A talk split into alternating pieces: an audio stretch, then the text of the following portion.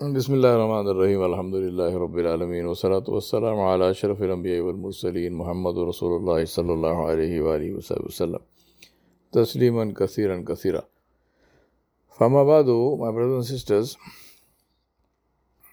there is a very nice story about Khaja Nizamuddin uh, Awliya Rahmatullah which uh, one of my very dear elders, brothers, and friends sent me. The story is that Khaja Sahib used to say, धोबी का बच्चा ही हमसे अच्छा हो निकला धोबी का लड़का ही हमसे अच्छा निकला said the son of the dhobi the son of the washerman turned out to be better than us and he would say that and he would soon he would he would lose consciousness and it looked as if he was in the grip of very deep emotion. So one day, some of his murid, some of his dis- uh, disciples and students, they asked him, they said to him, they asked him, Hazrat, what is this thing? Who is this son of the dhobi, son of the washerman that you talk about? So Khaja Nizamuddin Rahmatullah said to them that there was a king and this palace there was a washerman. And this washerman used to wash the clothes of the royal family. And he would wash them and then, you know, iron them and whatnot, fold them and bring them back. So the washerman and his wife used to do that. They had a son, and when the son grew up and uh, he also started you know, washing clothes with the parents. And as the son grew up and he was washing clothes, he started washing the clothes of the princess. There was a princess, and his son used to wash the clothes of the princess. Now, he, in his imagination, he had never seen the princess. But in his imagination, he imagined the princess to be whatever she was, how, you know, very beautiful and so on and so on. And her clothes he would wash with great devotion and he would iron them and he would fold them in a very uh, artistic way, very special artistic way. Now, this continued for some time, and uh, then the mother, the boy's mother, she noticed this. And she said to the father, Look, this boy seems to have fallen in love with the princess. He has never seen her, but in his imagination, he uh, he is in love with the princess, and uh, this will get us into trouble because we are poor people, and this boy is going to get us into all in trouble. So the father stopped him from washing the clothes of the princess. Now, when that happened, they say that the boy fell sick. And after some days, after a few days, he died. Now, the princess, on, her, on the other hand, when the clothes, uh, when her clothes got washed and they were brought back and so on, she noticed that the clothes were not being folded in the in the artistic way. So she sent for the washerwoman and she asked her, she said, Who washes my clothes? The lady said, I do it. So the princess gave her a shirt and said, Fold this. So this mother of this boy, she folded the shirt. The princess says, You are lying to me. You don't wash my clothes because this is not how my shirts are folded. So the mother broke down and she said, This is the story. That we had this son, and this son, he never saw you, but you know, he imagined you and he seemed to have fallen in love with you, and uh, then we stopped him from washing your clothes because we didn't want to get in trouble.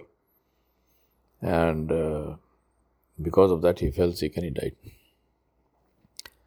So this princess then took, she called for the for her carriage, and she took a lot of flowers and so on, and she went and put the flowers on this boy's grave.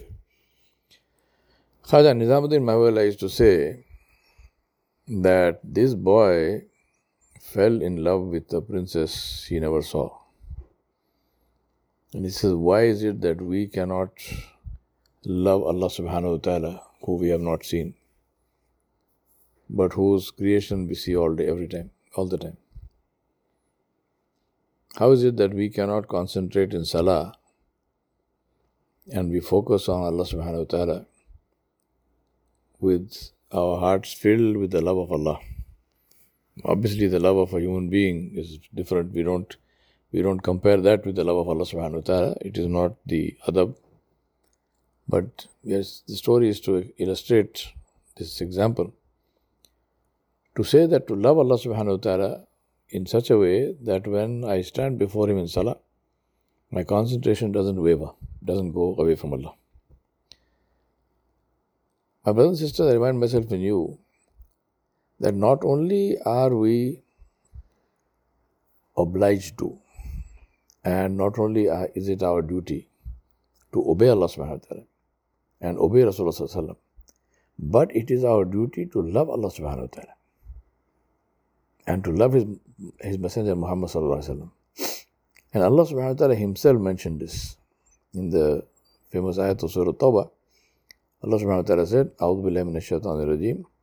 قل إن كان آباؤكم وأبناؤكم وإخوانكم وأزواجكم وعشيرتكم وأموال اقترفتموها وتجارة تخشون كسادها ومساكن ترضونها أحب إليكم من الله ورسوله وجهاد في سبيله فتربصوا حتى يأتي الله بأمره. والله لا يهدي القوم الفاسقين. Allah subhanahu wa ta'ala enumerated and listed eight things that we love. And remember, all of these eight things are permissible things. This is not an ayah which is telling us to stay away from haram. No. Allah listed eight things which are permissible, and some of them are things which Allah subhanahu wa ta'ala Himself told us to love and honor and, and respect and serve, as in the parents.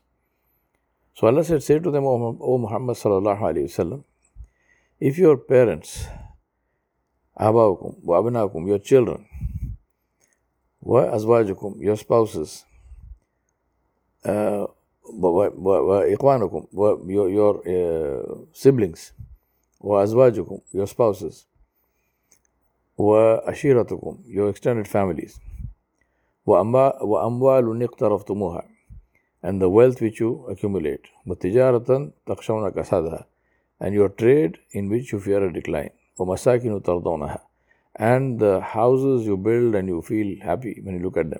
Right? Now all of these are permissible things. And as I mentioned, towards our children we have a duty, towards our parents we have a duty, towards our spouses we have a duty, towards our families we have a duty. All of these have been emphasized and they have been uh, they have been they, they are virtuous things to do.